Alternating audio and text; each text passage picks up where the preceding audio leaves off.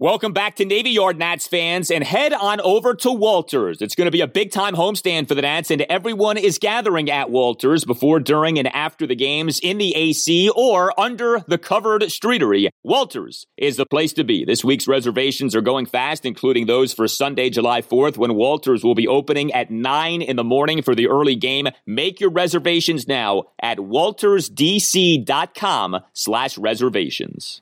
Tuesday, before the Rays series begins, stop by Walters and meet our producer, Tim Shovers.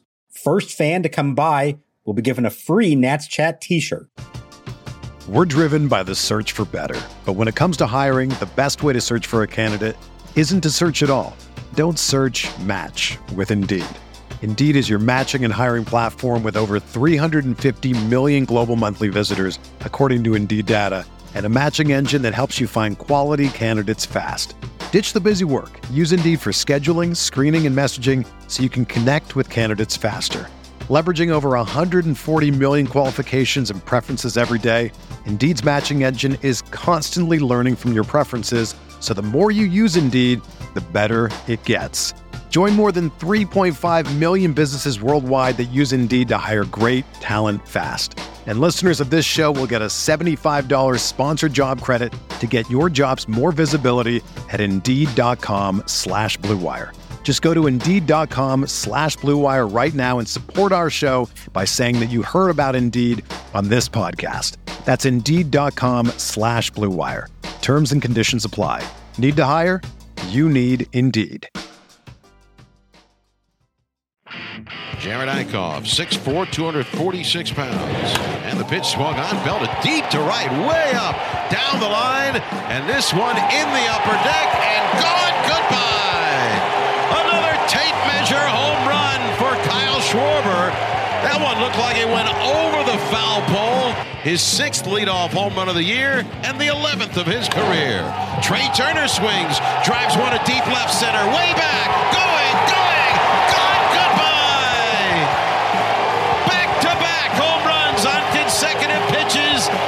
An 0-2 count on McNeil, top of the fifth. Nationals leading 3-0. Espino sends. Here's the pitch. Swing and a miss. Struck him out on a curveball. And the side retired. Paolo Espino has his third strikeout and has himself five scoreless innings. And a swing and a drive, deep right center field, way back, going, going,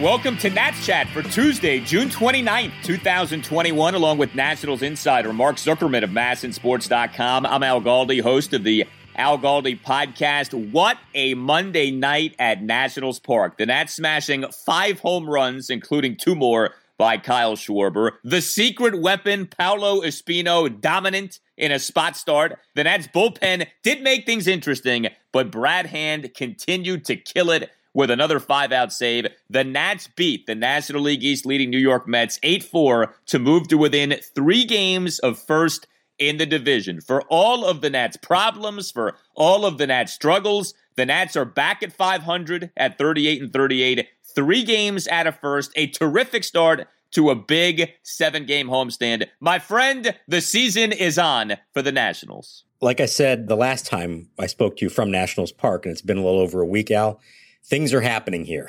Things are happening, and it's been a lot of fun to watch. It's fun for the players, and it's fun for the fans who have had a whole lot to cheer about, and even a few things to stress over as this game played out. But ultimately, there was a lot of reason to celebrate. There is a good vibe going on right now. They're all feeling it. And no matter what happens the rest of this two week stretch that we've talked about against top quality opponents, I think we can say now that there's no reason to put the Mets into a different category in the NL East. They're in the same category as the Nationals, and maybe the Nationals are even better, at least right now. They just took four out of five from them over, you know, two homestands combined here. We're going to call it all one big series. They took four out of five. I know the Mets are injured. I know they've got their issues and all that. But when I'm looking at these two teams right now, I see two teams that are on par with each other. They both have great pitching and some struggling offense. See a Braves team that has had all kinds of issues themselves, a Phillies team that has somehow blown seven games in six games. They have seven blown saves in six games, which is would seem like mathematically impossible. And then there's the Marlins. So I'm looking right now at Nats and Mets, and this could be a summer to remember. I think what's also really exciting too is this. The Nats now are on two plus weeks of playing well. You know, bad teams can be good for a series or two, maybe a week, maybe a week and a half. But as the sample size grows of this Nationals run, you know, this Nationals rise up, we can less and less identify it as a run or rise up, and more and more, hopefully, identify it as these are the real Nats. And that the issue of was this a good team off to a bad start or just a bad team? The former, in fact, was the case. If the Nats were never as bad as that record suggested, you know, 24 and 33. I mean, when the Nats were nine games below 500, that never felt right. But we all were looking at that and the offensive struggles and the lack of depth and all the things we kept coming back to. We're like, I don't know. Maybe they are just not a very good team this season. I mean, they weren't very good last season, but as we see the Nats continue to do well, you know, the hitting isn't perfect, but it has been better. The pitching, somehow, man, the Nats keep finding ways, and our guy Paolo was so good on Monday night, and we will get to that shortly, including a special announcement. But it is really starting to feel legitimately like this is a pretty good team. We'll see how good as the season goes on, but this is not a team that is nine games under 500. No, they're exactly at 500 right now. And I think I'd take it a step beyond and say, I don't think they're a 500 team. I think they are a winning team better than this. I think there's every reason to believe that from here on out, they're going to win more games than they lose. Now, will it be enough? I don't know. I don't know in the end what they're going to get to. Can they get to 90? Can they get to 88? I, I don't know. But barring some kind of major rash of injuries, and let's be honest, they've already had to deal with their share of them. They're doing this without Stephen Strasburg or Daniel Hudson and now Kyle Finnegan as well. I think this is a winning team. And in the NL East, that may be all that it takes is just to be good enough to be a winning team, not even a great team to make the playoffs. Yeah, I mean, getting to 90 is still going to be a challenge because 38 and 38 has still kind of put them in a spot where to get to 90, you're really going to have to fly the rest of the year. But the team is flying right now. So who's to say that this can't continue for another month or two and that puts you in a position from which you can get to 90? And like you just suggested, you may not need to get to 90 to win this division. It still does feel like you're going to have to win the National League East in order to make the playoffs because the wild card teams are going to come from the other two divisions, although that can change. But for now, that's the way things appear. But why not? I mean, win the division this year at 88, 89 wins. I, I don't think that's inconceivable with the way this division is set up. Well, if you are a regular listener to the Nats Chat podcast and you do as you're supposed to do, and that is take copious notes from each episode, you know when the Nats homer, they win. The Nats on Monday night hit five home runs, so they better have one.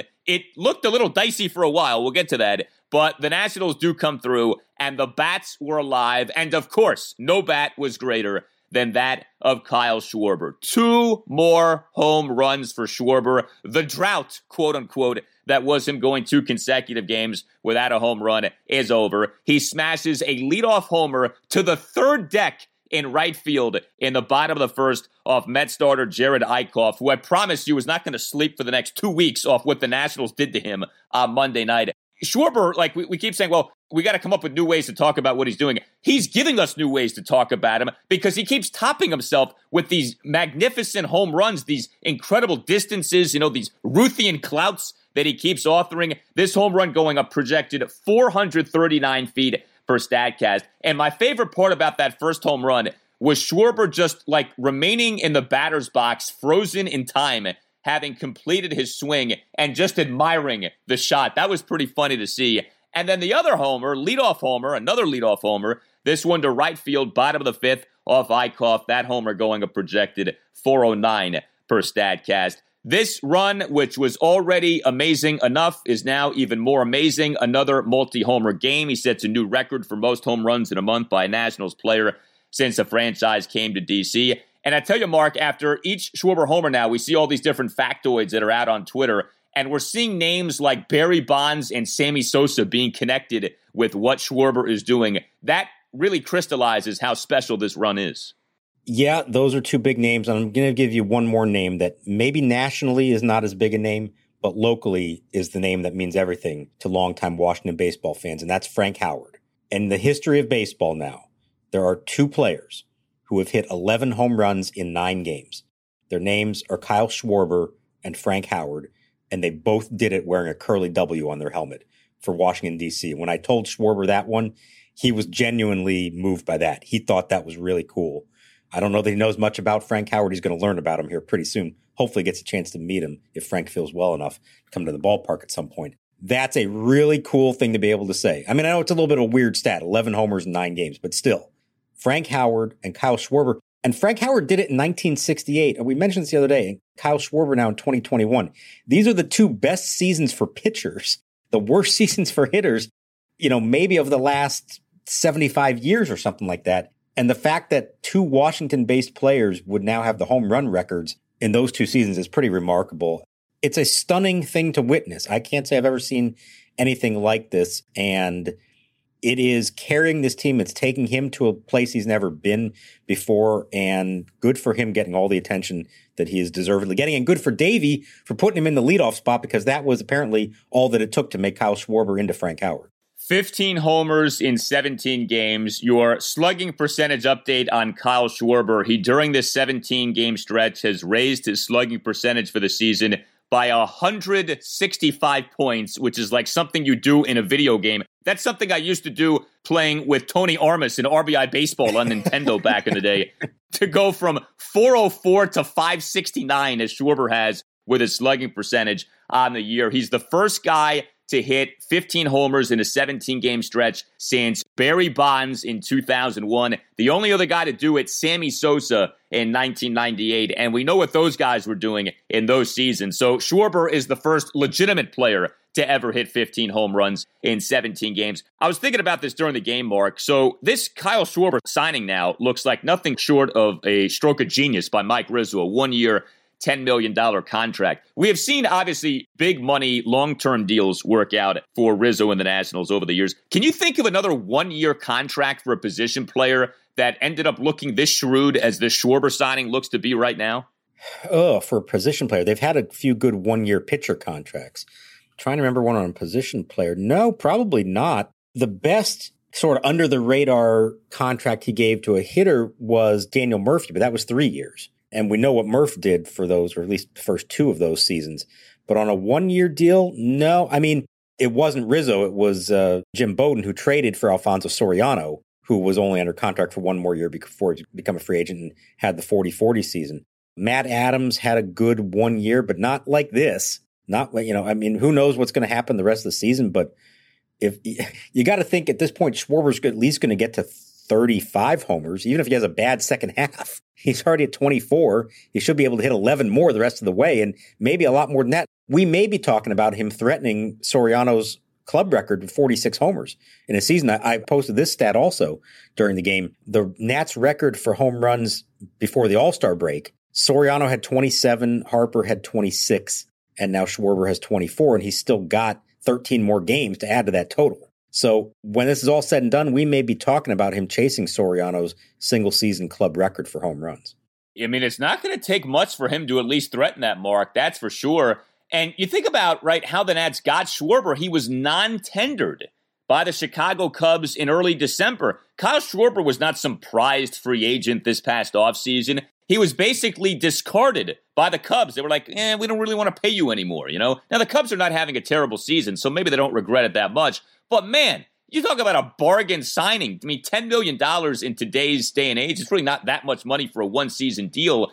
And to the cliche of there's no such thing as a bad one season contract, this is why it can pay off tenfold as the Schwarber deal right now is with what he's in the midst of doing. So awesome job. He also had another hit in the game, by the way, too. He had a one out single in the bottom of the eighth inning. But the Nats hit three other home runs in this game. Trea Turner hit a home run, a second consecutive game for Trea with a homer. He smacked a first pitch solo shot to left field in the bottom of the first off Eickhoff and going back to back with Kyle Schwarber. And that was some shot by Trea Turner, 435 projected feet per StatCast. So great to see that from Trea. Man, they were just teeing off on Eickhoff. It wasn't just the homers either. Juan Soto had that double. I was surprised that Eickhoff stayed in the game. It seemed like Luis Rojas was like, okay, kid, you're going to wear this one tonight. They didn't even have, it seemed like the Mets, anyone uh, warming up for the longest time in this game in the bullpen. No, and what was so bizarre about it is his pitch count was ridiculously low. They were so aggressive against him. He only threw 10 pitches in the first inning to six hitters. And four of the 10 pitches that he threw were hit by Nationals at 101 miles an hour or more. Okay. The two homers, the double by Soto, which off the bat, I thought we were going to see literally three pitches, three homers. It looked like it just didn't quite get enough elevation, but that was a big time and good sign for Soto on that swing. And then I think it was Gomes, the line drive that ended the inning, caught by the shortstop. That was an insane first inning. And then the fact that he was still somehow in the game in the sixth. And I'm thinking to myself, man, is this going to be one of those nights where they should have scored, you know, 15 runs and somehow they didn't? And they end up losing because they couldn't take down a pitcher that clearly was there for the taking. Now, thankfully, in the end, they got it all done. But they were all over him, so aggressive. And I think that's the only reason he was still in the game. His pitch count was ridiculously low. It was at 60 after five innings for a guy who had given up four homers. yeah, I know. You almost never see that. And let's give the Nats credit because I've been all over them when they've struggled against bad pitchers this season or struggled against pitchers who have no business dominating, and yet they have dominated the Nats. Well, on this night, the Nats got to Eickhoff and they teed off on them. So that was a good job by the Nationals. And they weren't done with that Trea Turner home run because the baby shark went deep. Now the winds to pitch, swinging a long drive to right, deep down the line toward the corner. McKinney coming over, looking up, and this ball is gone.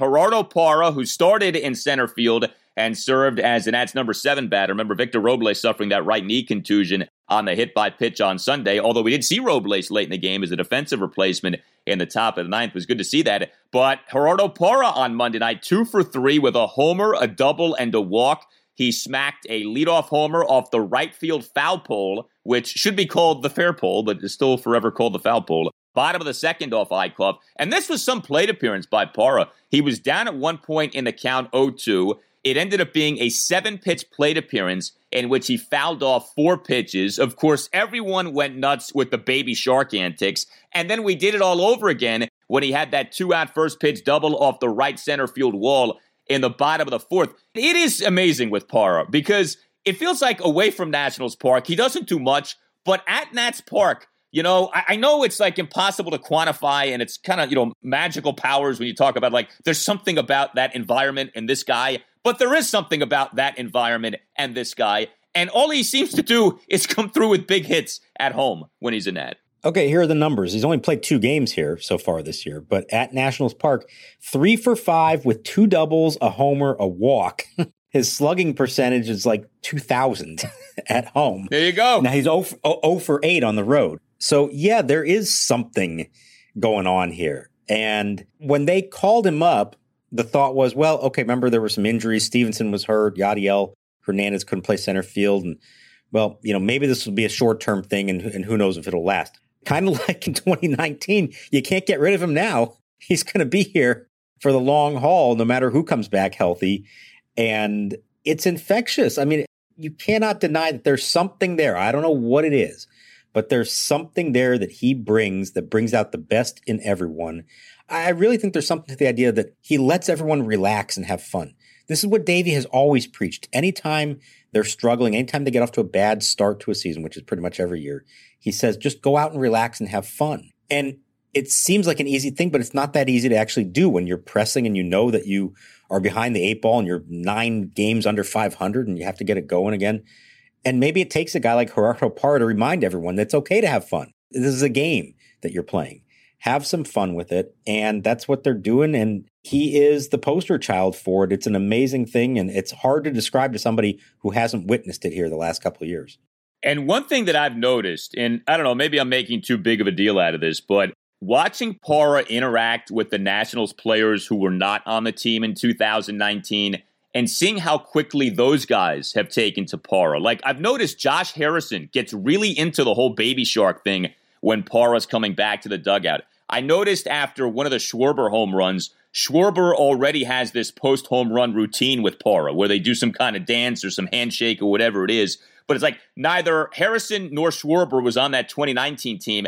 And yet already it feels like they're in love with Parra. Like he just automatically infects you with this uh, gregarious nature and like he automatically draws you to him. And that to me is a really cool thing. Like it's one thing for guys who were on the team a few years ago to be all over Parra but for these newer nationals to have taken to Parra so quickly, I think that says so much about him. Yeah, I'm glad you mentioned that because it's absolutely been noticeable. Josh Bell, too. You can see how much fun he's having it. The shot of Bell and Harrison the first time they came up to bat to Baby Shark last week, the look on their face like, oh my God, like I can't believe this thing. What's happening? It is infectious. It rubs off. And now, again, remember, I know he's new to them on the big league roster, but he was with them all spring in camp. And then he was with them a few times on road trips as a member of the taxi squad.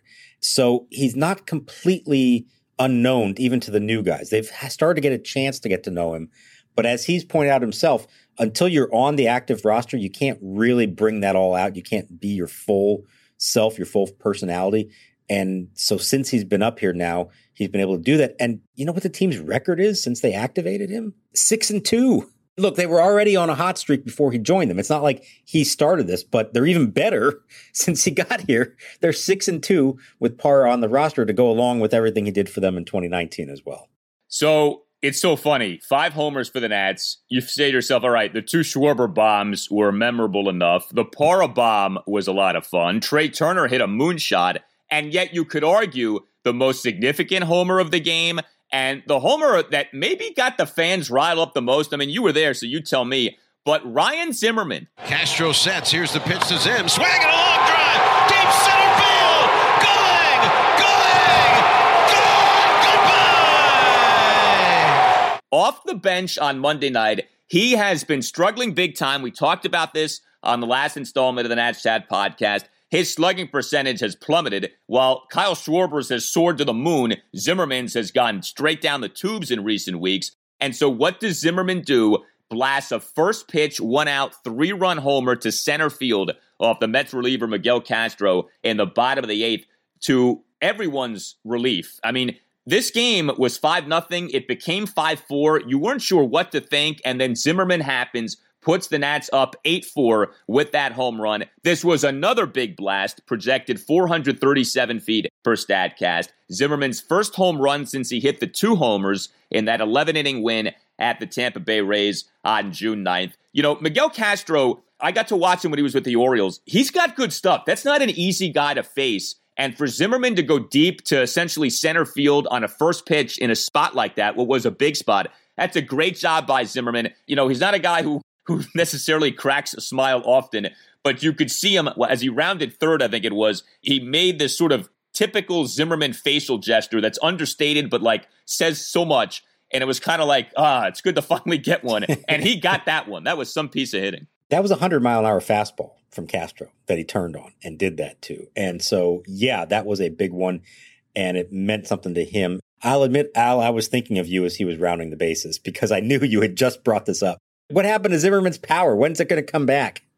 well, it came back in a big way on this one. And the other great moment of it all, he gets back to dugout. And you're right, he enjoyed it. The dugout loved it. The crowd really loved it.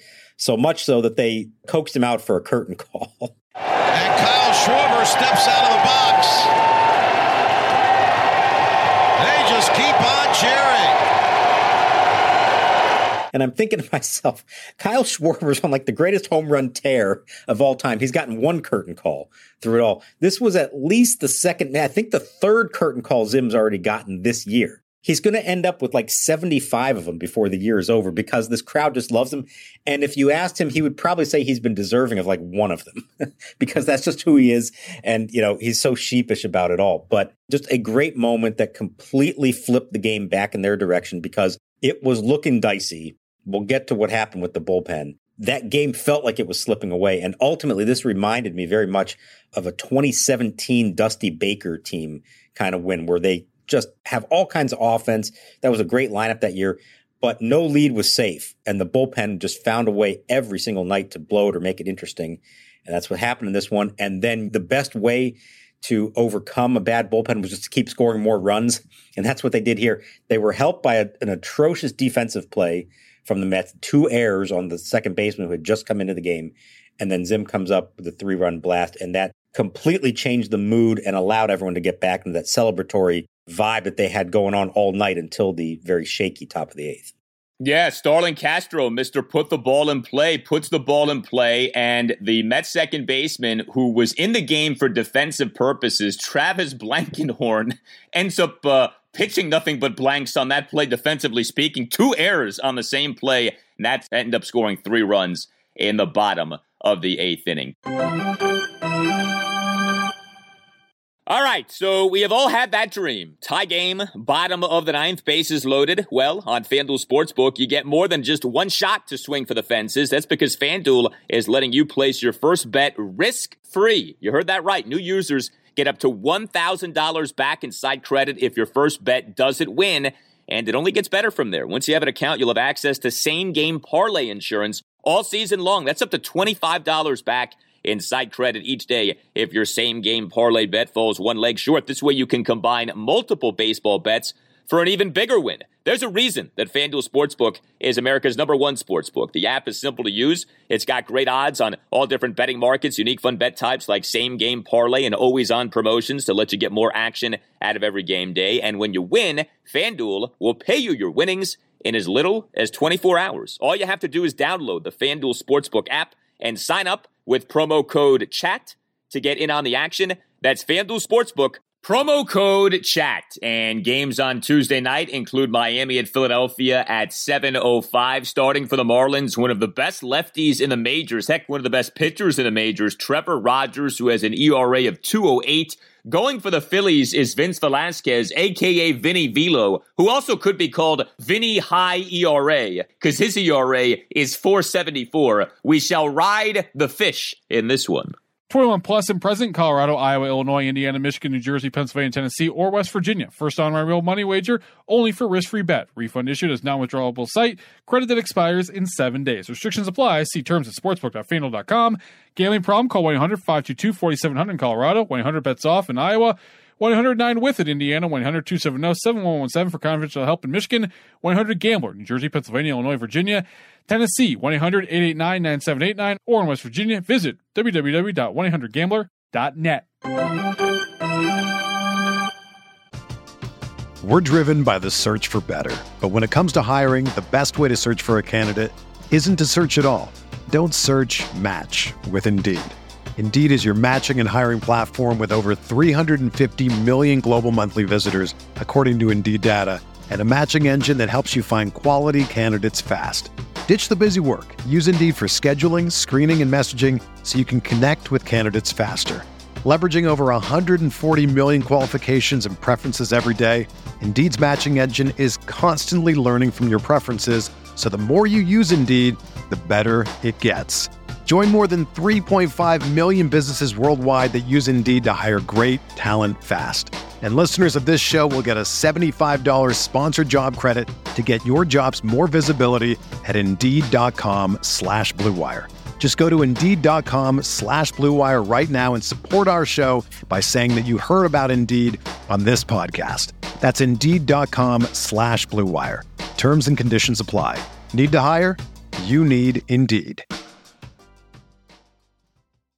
Great job by the Nationals offensively on Monday night, but also a spectacular job by our guy, the secret weapon delivering and then some. Paolo Espino making another spot start and dominating the Mets on Monday night. Five scoreless innings, three strikeouts versus five hits, all of which were singles, no walks. He did his Paolo Espino thing of pounding the zone, 67 total pitches, 45 of them were strikes. He finished with 45 strikes versus just 22 balls. He more than doubled his balls with strikes. That's not easy to do. A lot of guys don't do that. That's something like Max Scherzer does. Espino did that on Monday night. And watching Espino work, he is such a throwback. He throws strikes. He works quickly. Those first five innings felt like they took about five minutes. The last four innings felt like they took about four hours, but that's a different conversation. But Espino lived up to the billing, and we are proud and happy to announce on the Nats Chat podcast Paolo Espino t shirts are coming. The secret weapon t shirts. Be on the lookout for them coming soon to Nats Chat Podcast. Dot square dot site. They say simply but decisively the secret weapon. You want to get yours because these are going to become a thing, a big thing, just like our guy Paolo is becoming a big thing. Medium through double XL. We want to send a shout out, by the way, to our guy Lewis Creech, who tweeted out during the game uh, a photo of himself wearing a Nats Chat podcast t shirt at the ballpark. And Despino Mark was really good again on Monday night. First of all, Al, I'm embarrassed that it took us 25 minutes to get to Paolo Espino's five scoreless innings against the Mets. I know. I mean, I'm, I'm sorry, Paolo. Please forgive us. We love you. It's only because of Kyle Schwarber in the offense that we waited this long to get to you. If we could have led the episode with you, of course we would have. But hey, have a t shirt on us for your troubles. Just a remarkable thing to witness here. And look, we've been on him from day one, obviously.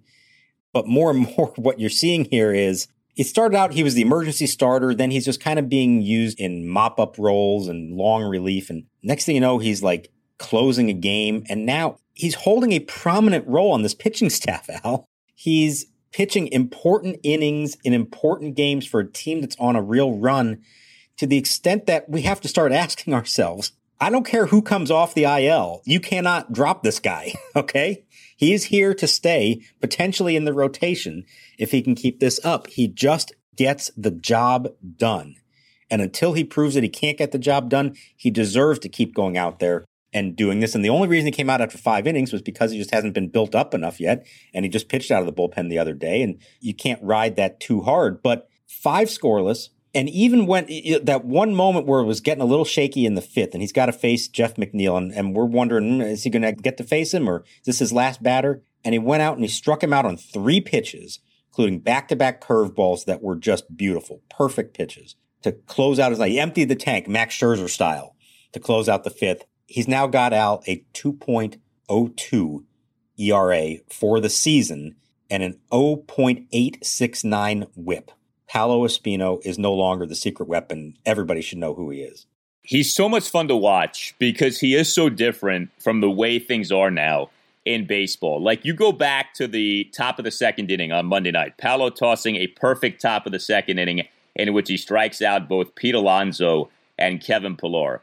The pitch on which Alonso struck out, he struck out swinging, by the way, was an 89.9 mile per hour four seam fastball. I mean, that's not the way that things are supposed to work in 2021. And yet, that's exactly how they work when Paolo Espino is on the mound. He tossed a scoreless top of the fourth, gave a back to back one out singles to Dominic Smith and Pete Alonso. That's okay. How about the scoreless top of the fifth? You know, we talk about Max Scherzer, how he loves to end his outings with like exclamation marks. Paolo Espino did that on Monday night. Struck out Jeff McNeil on three pitches for the third out in that scoreless top of the fifth inning. You just took us through the ERA and whip numbers. Get a load of this. So the war numbers aren't updated until the following day, but Paolo Espino came into games on Monday tied for third among all Nationals pitchers in war per baseball reference. So Paolo Espino, come Tuesday morning, will for sure be alone in third on the Nationals pitching staff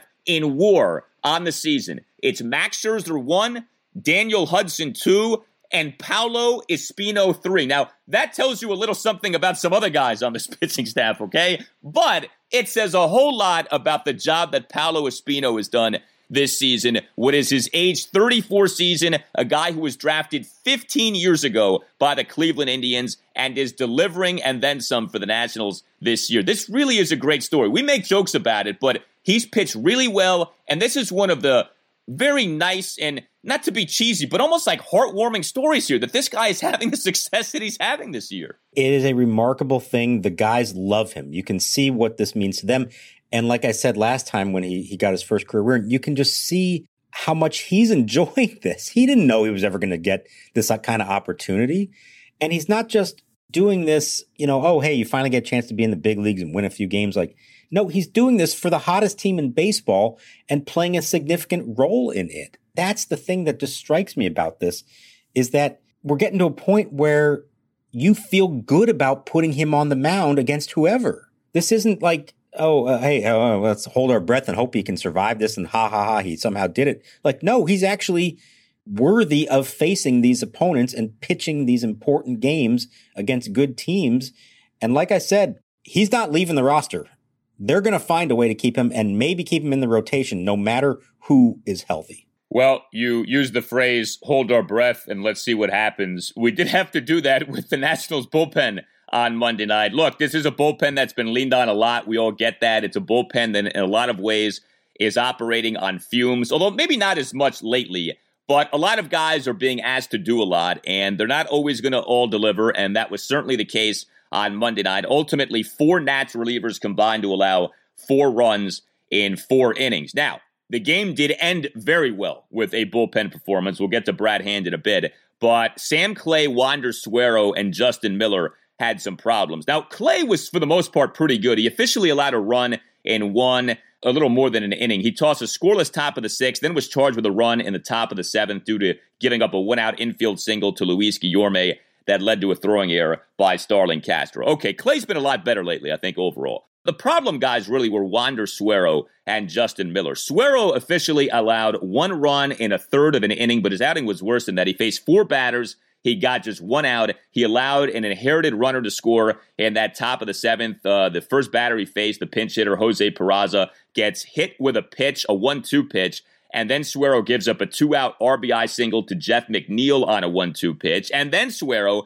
gives up a leadoff single to Dominic Smith in what ends up being a Mets three-run eighth inning, despite him having been down to the count at one point, one-two. So Peraza down one-two, hit by a pitch. McNeil down 1 2, Ribby single. Smith down 1 2, leadoff single. And then Justin Miller happened. And, you know, Miller just recently got brought up from AAA. I don't know how much longer they can keep him on the major league roster. He has not looked good so far in his tenure with the Nats here. He allows back to back homers in this game. A first pitch two run bomb, and it was a bomb by Pete Alonso, followed up by a homer by Billy McKinney, despite him having been down to the count at 1.12. Miller did then record a strikeout and then Brad Hand happened, and he was excellent. Another five out save, one and two thirds perfect innings. Great to see Hand do as he did, including striking out James McCann at a pinch hit spot on seven pitches for the third out in that uh, three run eighth inning, despite McCann initially having been ahead of the count 2 0. So you do leave satisfied because the Nats won, and you do leave feeling even better about Brad Hand. And man, has he been good lately.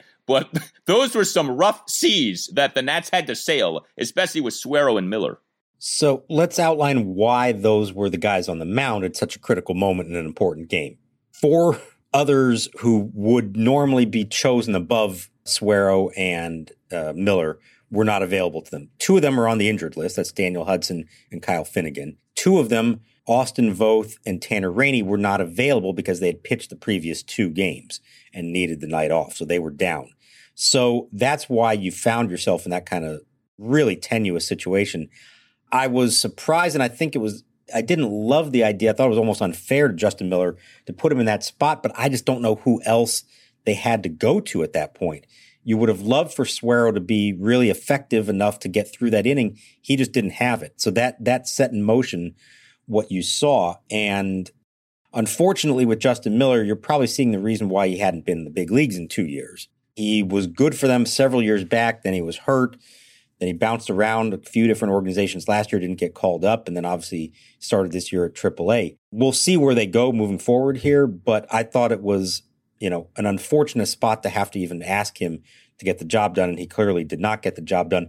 And boy, did that put a lot of pressure on Brad Hand. Now, the other thing, Miller comes in and gives up the back to back homers. And this is where I hate the three batter rule because that's the situation where like, it's a one run game now. He makes one more mistake and it's a tie game and you can't take him out of the game unless he's injured. So I've never liked that for that reason. Maybe more so if you start walking batters, but if there's a pitcher who comes in who clearly does not have it, two batters in and you're forced to leave him out there for another. I don't like the notion of all that. But he got the strikeout and then Hand came in and boy did he do a good job and he is now has been as good a reliever as there is in the majors over the last month plus since that little hiccup that he had in early May. But the problem is he had pitched on Sunday in Miami.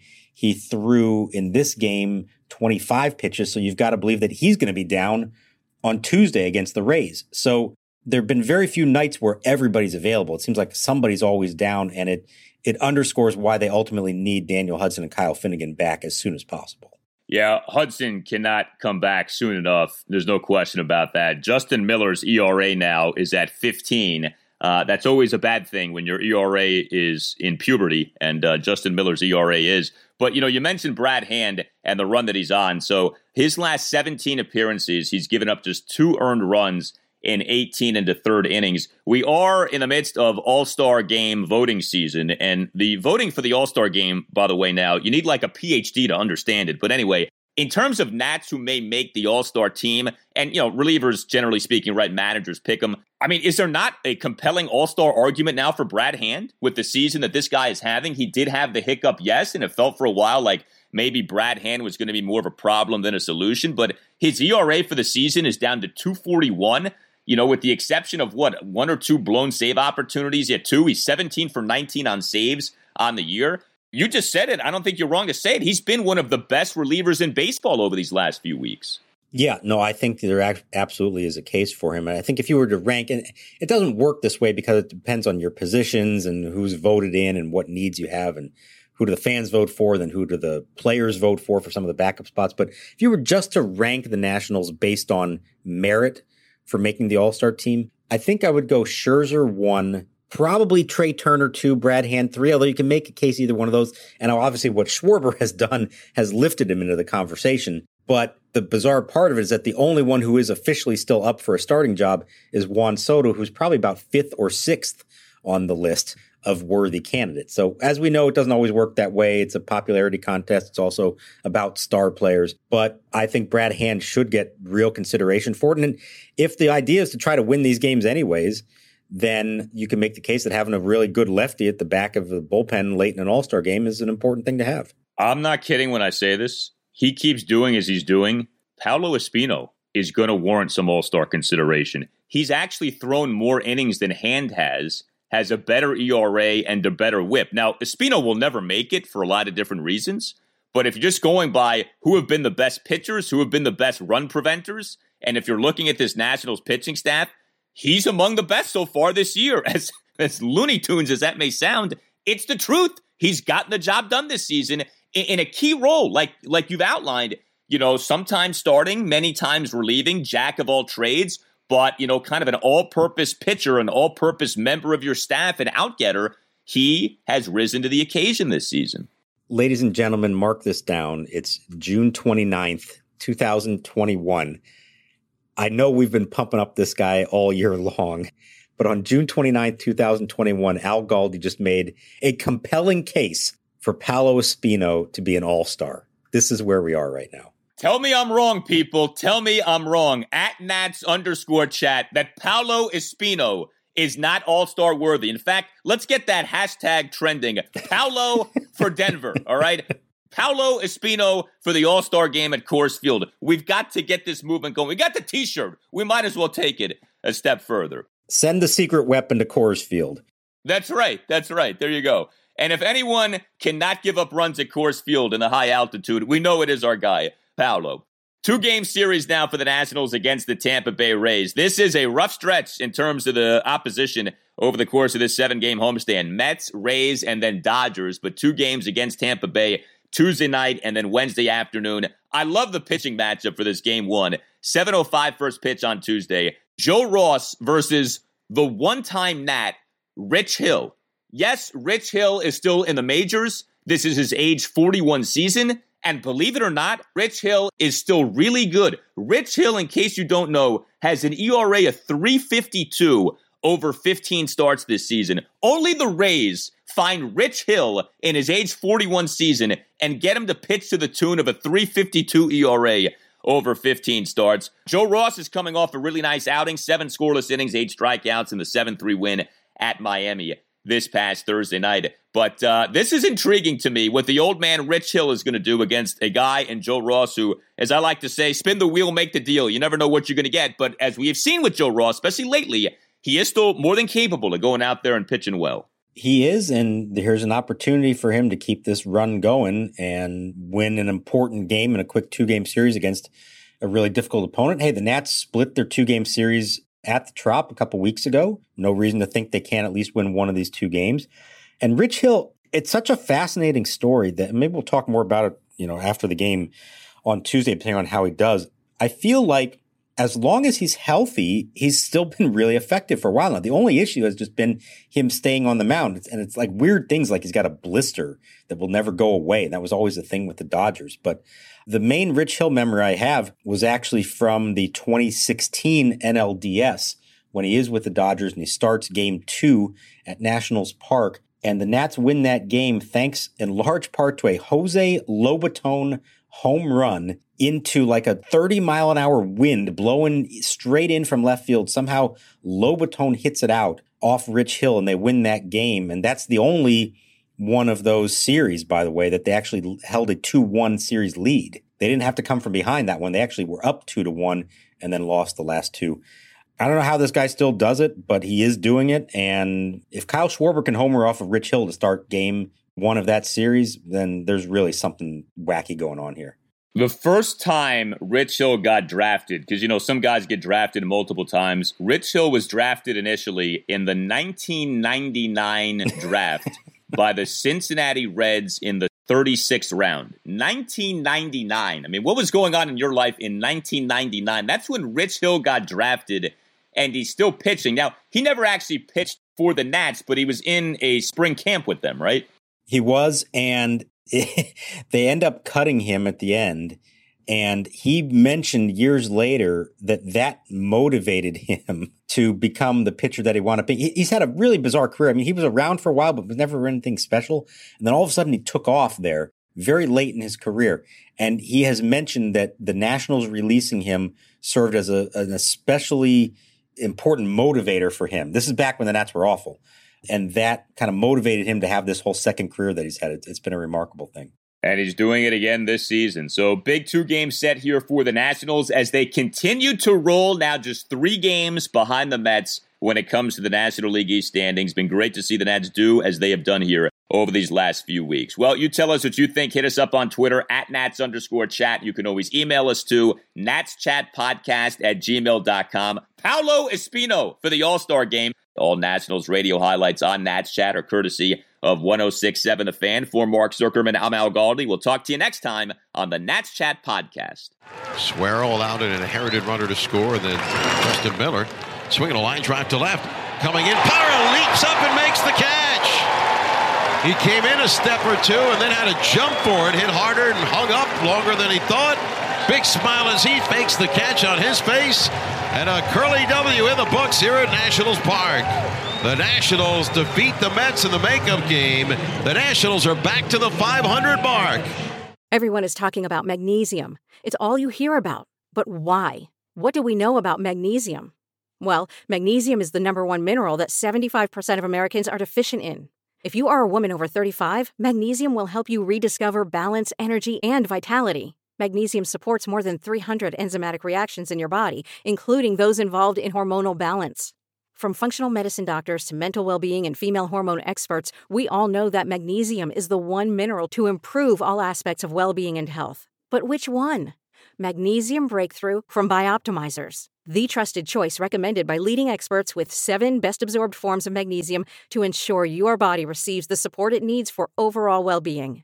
Go to bioptimizers.com slash balance today and use code BALANCE10 for 10% off. Support your journey to wellness at B-I-O-P-T-I-M-I-Z-E-R-S dot com forward slash balance. Magnesium Breakthrough from Bioptimizers, your foundation to optimal health and vitality.